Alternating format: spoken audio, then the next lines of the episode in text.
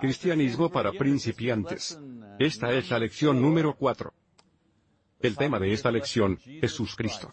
No puede ser más básico que eso. Cristianismo para principiantes. Esta noche hablaremos de Jesús. Hasta ahora en cristianismo.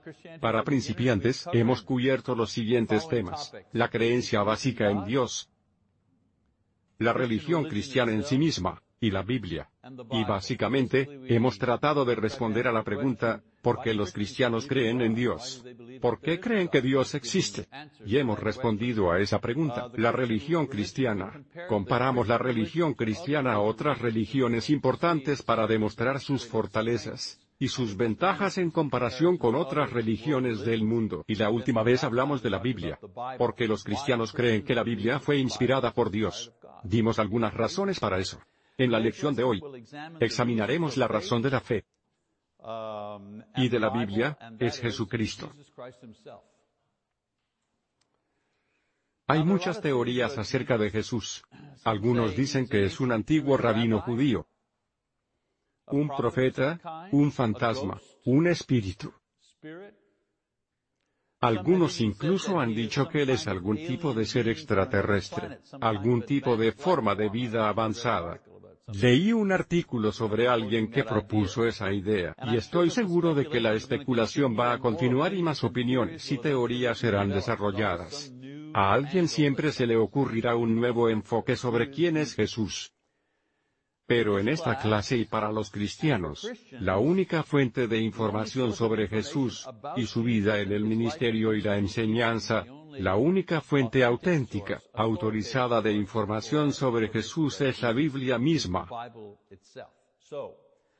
Esta lección debería titularse, ¿qué dice la Biblia acerca de Jesús? Debería ser así de simple.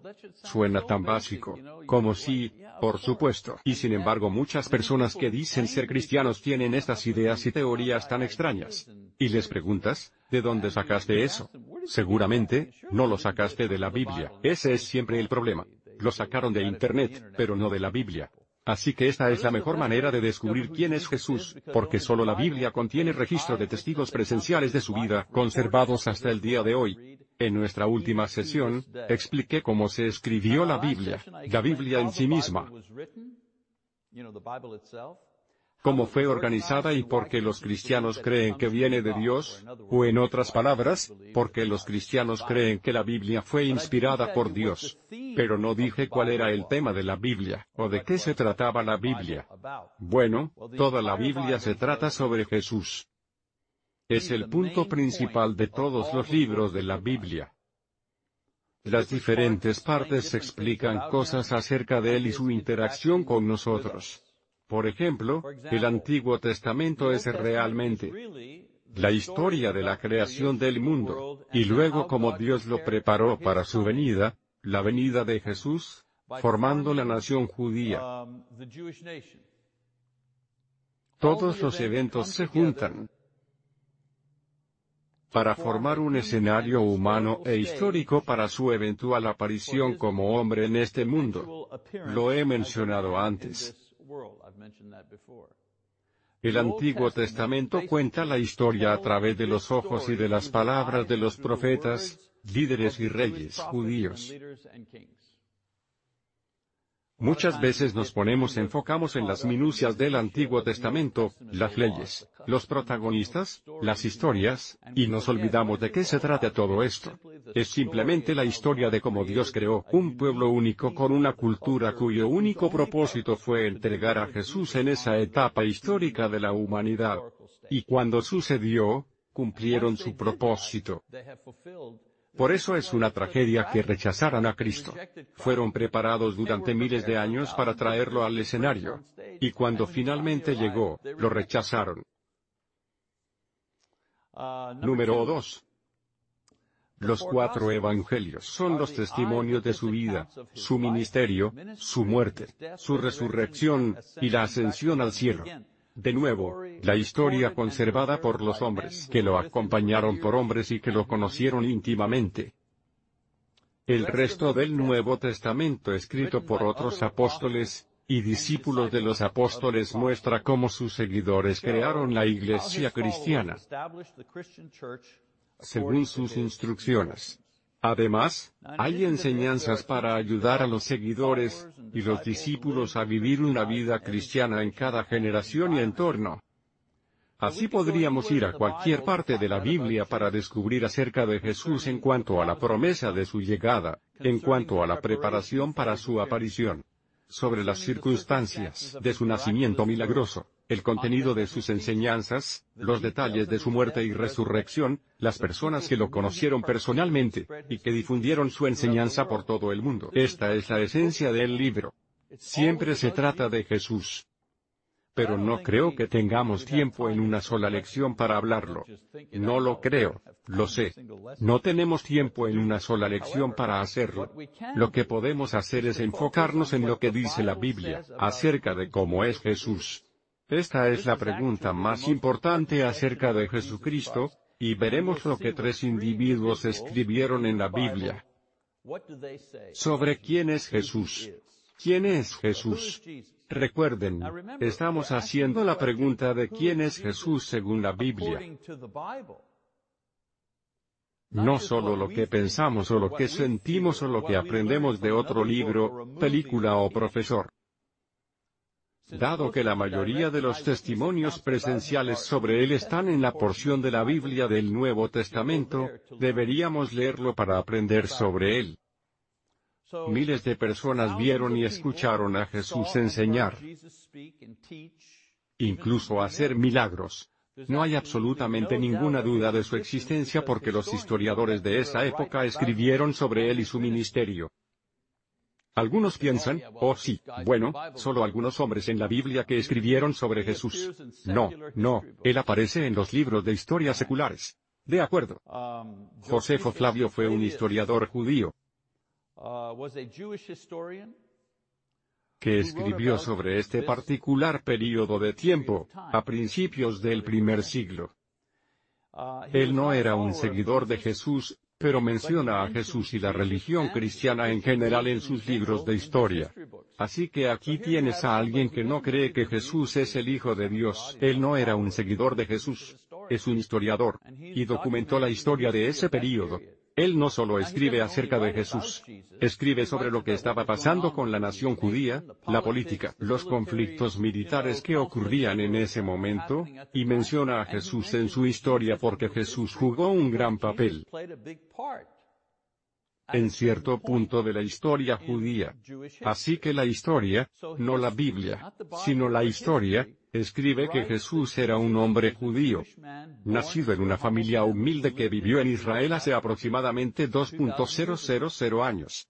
La historia ahora nos dice que comenzó su ministerio al afirmar que él era el Mesías judío, el Salvador, y finalmente fue arrestado y ejecutado por el gobierno romano por la insistencia de los líderes judíos que lo acusaron de provocar un levantamiento social con sus enseñanzas. No solo está en la Biblia, es historia. Podemos averiguar qué pasó leyendo libros de historia. Con el tiempo, según la historia, muestra cómo sus seguidores crearon la iglesia cristiana, basada en sus enseñanzas. Así que todo esto que acabo de mencionar, es lo que enseñan los libros de historia sobre los hechos de la vida de Jesús. Así que cualquiera que les diga, eso es solo una fantasía, eso está en la Biblia.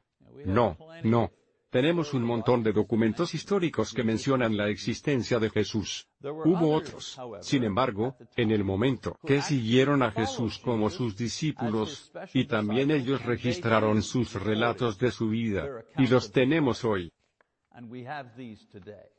Y así, gracias a estos autores y gracias a sus registros del Nuevo Testamento podamos establecer una imagen mucho más completa de quién era realmente Jesús.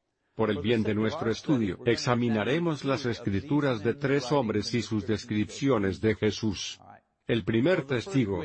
El primer testigo es Pedro. Por supuesto, Pedro el apóstol. Pedro era un pescador por oficio, y junto a su hermano Andrés tenía un negocio familiar. Fue el primer apóstol llamado por Jesús a acompañarlo a tiempo completo. Él iba a escuchar todas las enseñanzas de Jesús, presenciar sus milagros, y luego sería un líder en el establecimiento de la iglesia y finalmente moriría como mártir en Roma, afirmando hasta el final que lo que había visto y oído era cierto. Recuerden, estos hombres que fueron martirizados, ellos pudieron salvar sus propias vidas simplemente diciendo, está bien, solo estaba bromeando. ¿Es demasiado tarde para disculparse? Realmente no creo todo eso. Solo lo digo para ser popular y para ganar dinero. Pero no lo hicieron. Aceptaron morir. Durante el ministerio de Jesús, Jesús preguntó a los apóstoles, incluyendo a Pedro. En base a lo que le vieron decir y hacer, ¿quién creyeron que era?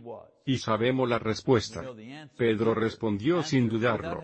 Él dijo, Tú eres el Cristo, el Hijo del Dios viviente. Así que incluso mientras Jesús vivía, la Biblia dice que Pedro creyó, y lo reconoció como el divino Hijo de Dios. Más tarde, después de que Jesús fue ejecutado, Pedro describió las cosas que vio con sus propios ojos mientras reprende a los judíos por sus incrédulos corazones, en el domingo de Pentecostés. Este fue Pedro predicando a la multitud. Esto fue después de que Jesús ascendió al cielo. Los apóstoles recibieron al Espíritu Santo. Pedro se levanta para predicar, y le dice a la multitud, pero ustedes negaron al santo y justo. Pidieron que se les entregara un homicida. Cuando intercambiaron a Jesús por Barrabás, de eso está hablando aquí. Pidieron que se les entregara un homicida. Fue así como mataron al autor de la vida, a quien Dios resucitó de los muertos. De eso nosotros somos testigos. Ahora, verso 15. De eso nosotros somos testigos. Nos referimos a él y a los otros apóstoles. Hay mucho escrito sobre Pedro en el Nuevo Testamento, y el mismo Pedro escribe dos de las epístolas contenidas en esta parte de la Biblia. Pero estos dos pasajes solo resumen lo que Pedro pensó acerca de Jesús basado en su experiencia. Está bien. Entonces Pedro afirmó que Jesús era el Cristo y el Mesías, el Salvador prometido por el Antiguo Testamento. En otras palabras, Jesús fue el enviado por Dios para salvar a la humanidad. Eso es lo que dijo Pedro. Pedro también concluyó que Jesús era divino basado en lo que escuchó decir y hacer a Jesús. Si ves a un hombre revivir a otra persona, solo puedes llegar a una conclusión. Esta no es una persona común. Esta persona tiene poder divino. Y finalmente, la gente vio a Jesús ejecutado por los soldados romanos, y luego lo vio después de que Dios lo levantó de entre los muertos.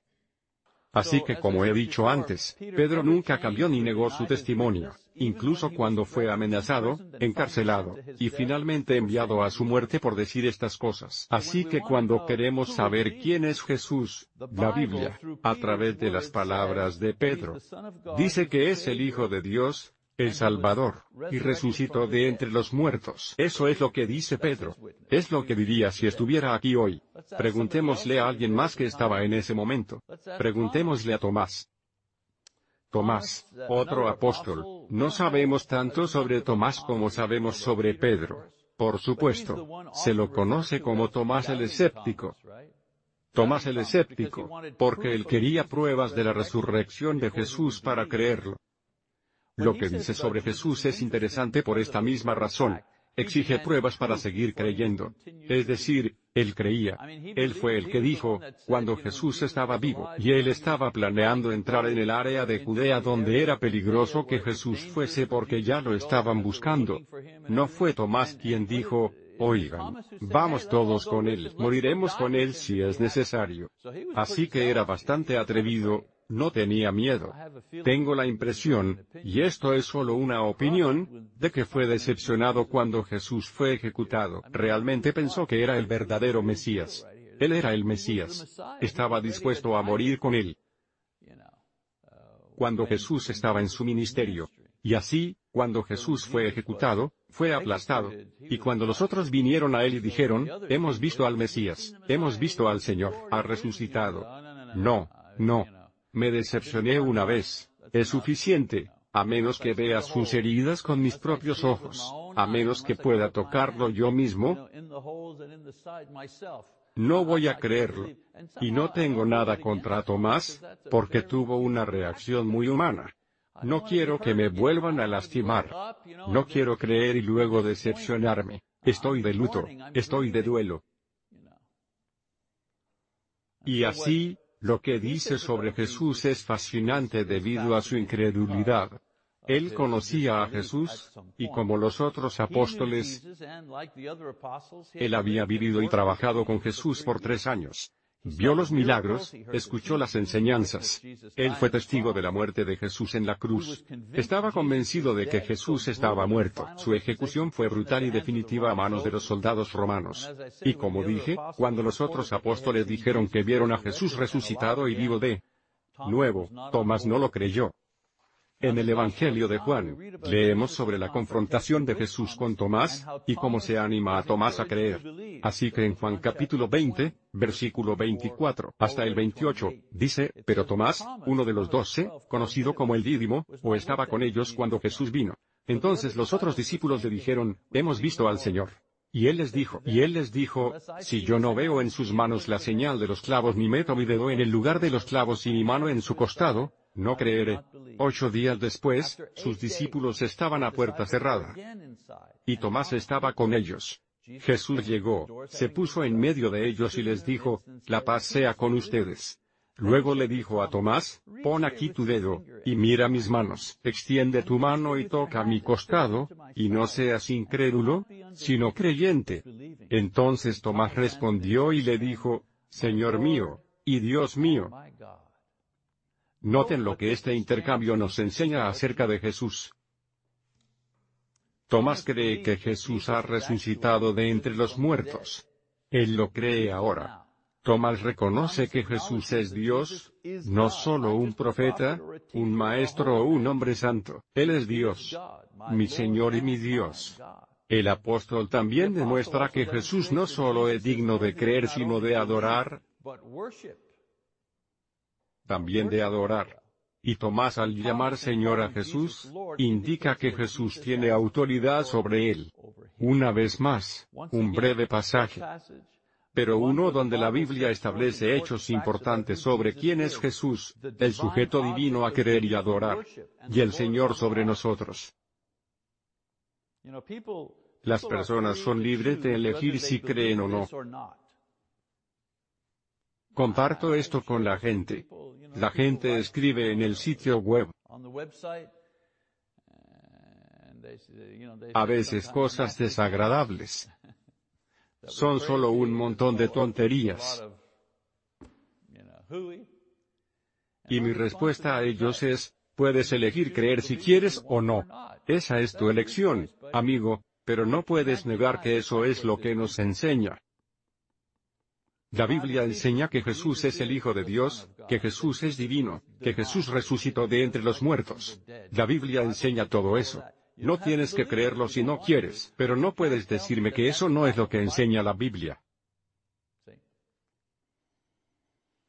Continuemos con la tercera persona. Y la tercera persona sería el apóstol Pablo, por supuesto. Quizás nadie más que el mismo Jesús articula con más detalle el carácter de Jesucristo que el apóstol Pablo. Como sabemos, Pablo era judío, un perseguidor temprano de la iglesia cristiana. Era un fariseo. Los fariseos eran abogados. Así es, abogados. Conocían las leyes, y las interpretaban para el pueblo. Los fariseos eran una especie de abogado pertenecía al partido de los fariseos, por así decirlo. El término fariseo significa los separados, los separados. Hubo un tiempo en que los fariseos fueron los héroes de la gente. Durante el período intertestamentario, hubo un periodo en el que Grecia estaba acabada, la cultura griega y la lengua griega. Las costumbres griegas estaban abrumando a los judíos, hasta el punto en que ellos no podían incluso conocer el idioma hebreo, y se estaban alejando de las sagradas escrituras, y asimilando la mitología griega y la filosofía griega.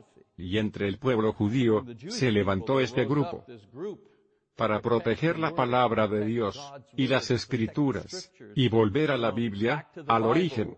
Eran los separados, los fariseos. Eran héroes en ese momento.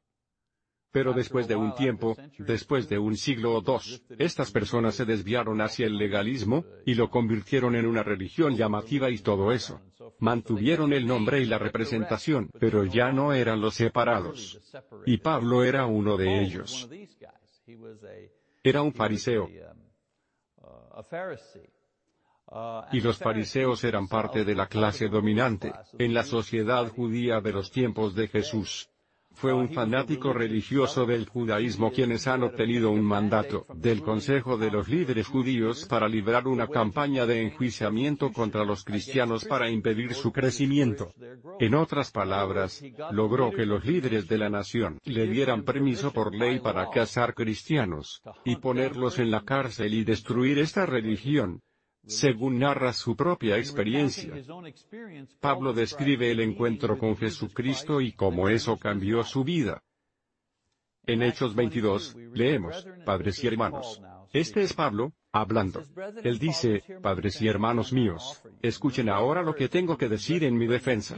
Y cuando oyeron que se dirigía a ellos en el dialecto hebreo, se tranquilizaron. Y él dijo, Yo soy judío. Nací en Tarso de Cilicia, pero me criaron en esta ciudad, donde Gamaliel me instruyó con total apego a la ley de nuestros antepasados. El celo por Dios que ustedes sienten, también lo sentí yo pues perseguía muerte a los de este camino. Así se refería al cristianismo al principio, se llamaba el camino. Pues perseguía muerte a los de este camino. Yo aprendía y llevaba a las cárceles a hombres, y mujeres el sumo sacerdote y todos los ancianos me dieron cartas para apresar a los hermanos. ellos son testigos de que fui a Damasco, para aprender a los creyentes que estuvieran allí, y llevarlos a Jerusalén para castigarlos. Pero sucedió que en el camino ya cerca de Damasco y como a mediodía, de repente me rodeó una intensa luz del cielo caí al suelo, y entonces oí una voz que me decía Saulo, Saulo, ¿por qué me persigues? Yo respondí, ¿quién eres, Señor? Y la voz me contestó, yo soy Jesús de Nazaret, a quien tú persigues. Los que me acompañaban vieron la luz y se espantaron, pero no escucharon la voz del que me hablaba. Entonces dije, Señor, ¿qué debo hacer? Y el Señor me dijo, levántate, y ve a Damasco, y allí se te dirá todo lo que se ha determinado que hagas. Como yo no podía ver por causa de esa luz tan potente, los que me acompañaban me llevaron de la mano, y así llegué a Damasco.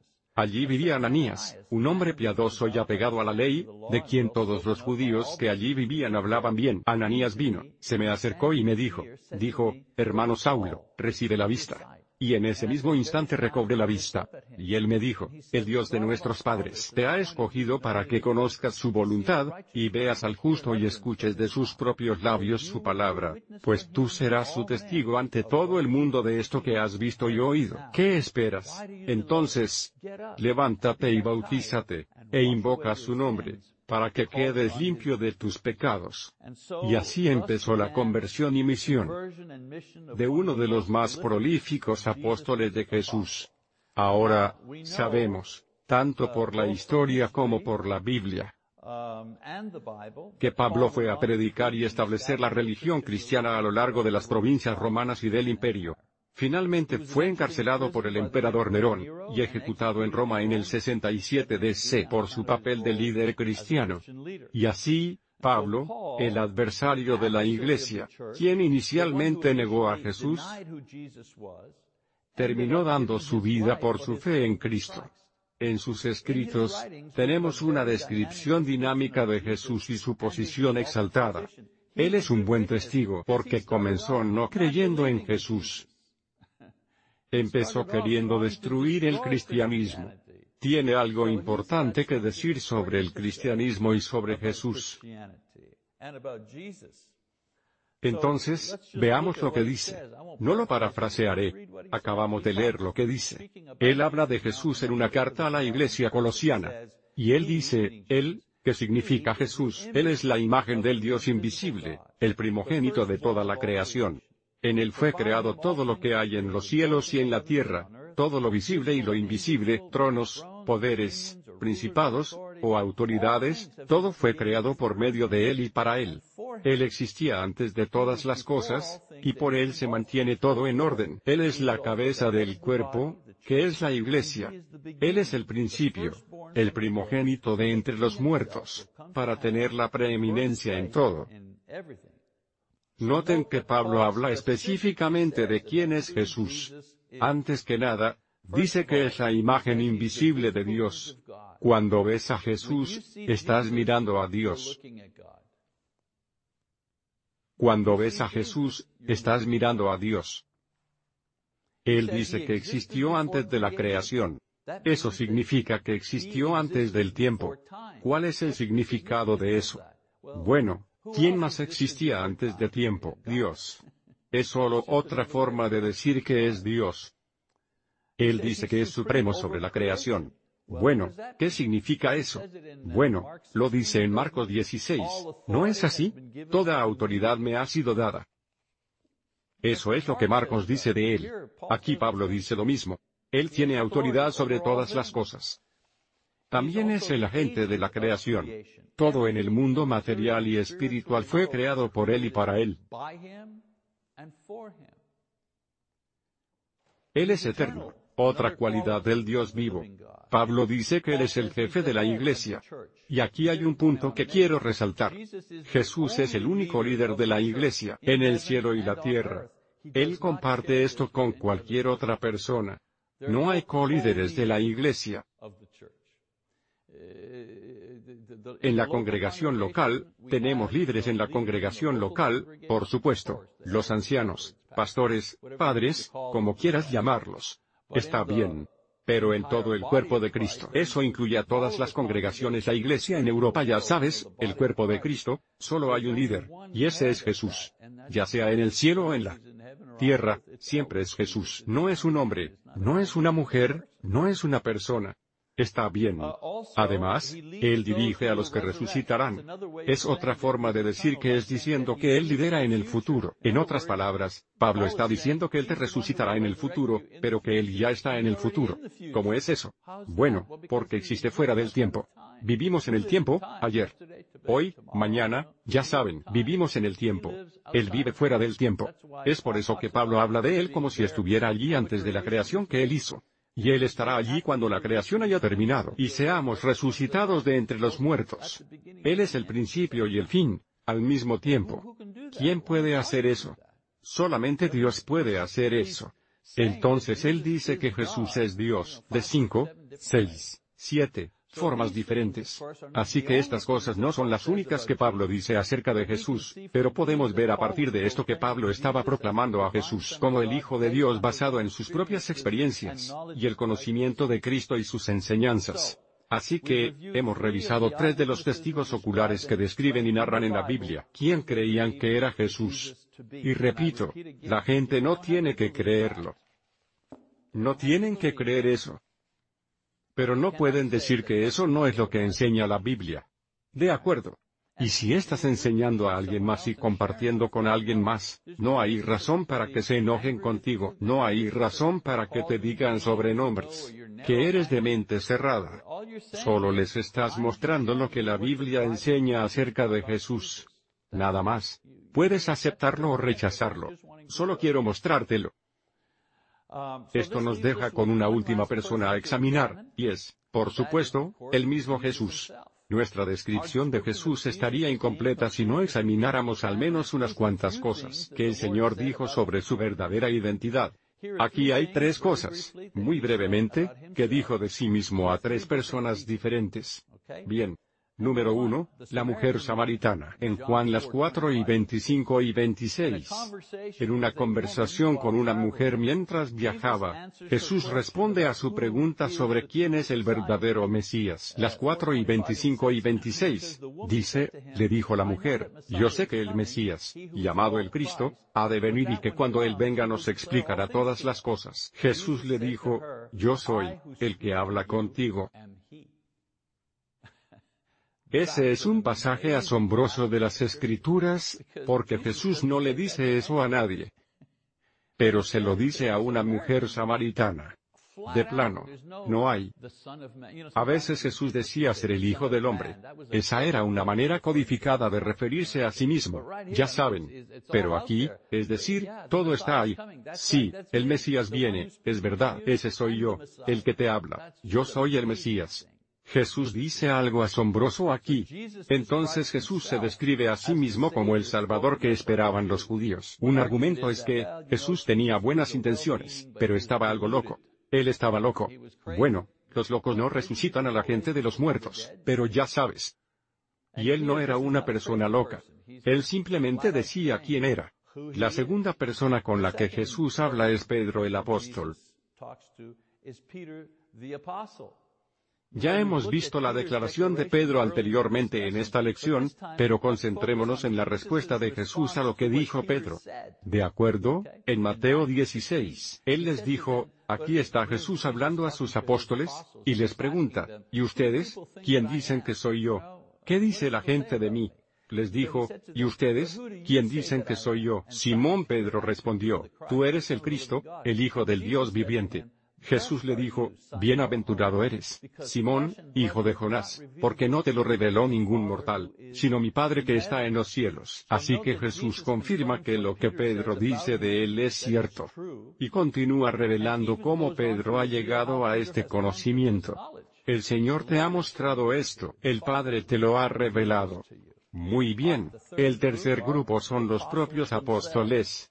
Después de la resurrección y aparición de Jesús a más de 500 discípulos, Jesús le da a sus apóstoles y futuros discípulos su misión. Capítulo 28. Jesús se acercó y les dijo, Toda autoridad me ha sido dada en el cielo y en la tierra. Por tanto, vayan y hagan discípulos en todas las naciones, y bautícenlos en el nombre del Padre, y del Hijo, y del Espíritu Santo. Enséñenles a cumplir todas las cosas que les he mandado. Y yo estaré con ustedes todos los días, hasta el fin del mundo. Amén. Mateo 28 2.18 a 20. Noten aquí en este pasaje, que Jesús reclama la autoridad divina exclusiva sobre todo. Sobre todo. Ahora, estas son solo algunas de las cosas que se registran respecto a Jesús. Pero a partir de estas, vemos algunas de las cosas que la Biblia enseña acerca de Jesús. Las pondré en una lista. Bien. Estas son algunas de las cosas que la Biblia enseña acerca de Jesús. Que es un verdadero personaje histórico. No era un fantasma o un cuento de hadas. Él era una persona real. Él era el Mesías judío. En otras palabras, la Biblia enseña que Jesús era el Mesías judío. La Biblia enseña que Él era el divino Hijo de Dios. La Biblia enseña que Él es Dios mismo. La Biblia enseña que en forma humana, Él resucitó de entre los muertos. La Biblia enseña que es un ser eterno. La Biblia enseña que es el agente de la creación. La Biblia enseña que Él es el jefe de la iglesia. Él es la autoridad suprema sobre el cielo y la tierra. Y podríamos continuar. Solo tengo 35 minutos. Podría seguir, pero la Biblia enseña estas cosas acerca de Jesús, claramente, y no hay ambigüedad. Está claro.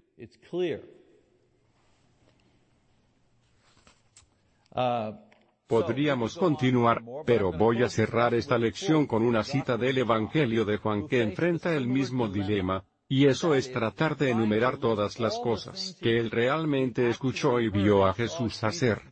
Frente a la montaña de la información ante él, Jesús escribe en los capítulos 20 y 21 de su registro evangélico lo siguiente.